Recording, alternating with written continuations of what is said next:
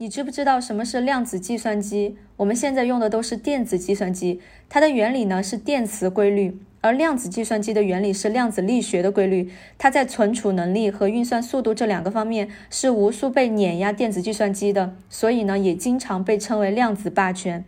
量子计算机为什么这么强呢？它最主要的是利用了量子比特的叠加状态，也就是量子计算机的最小信息单位比特是可以同时表示零和一两种叠加的状态的，甚至呢还可以调整这两种状态的比例，比如说表示百分之四十的零和百分之六十的一的混合，而传统计算机的最小信息单元只能表示单一的一种状态。这么对比下来呢，同样数量的量子比特能排列出来的信息，就比电子比特组合排列出来的信息要多很多。就像我只能代表我自己这一个角色，而一个孙悟空呢，可以切换七十二种角色，那一百个我和一百个孙悟空各自排列组合出来的信息量的差异就是非常非常大的。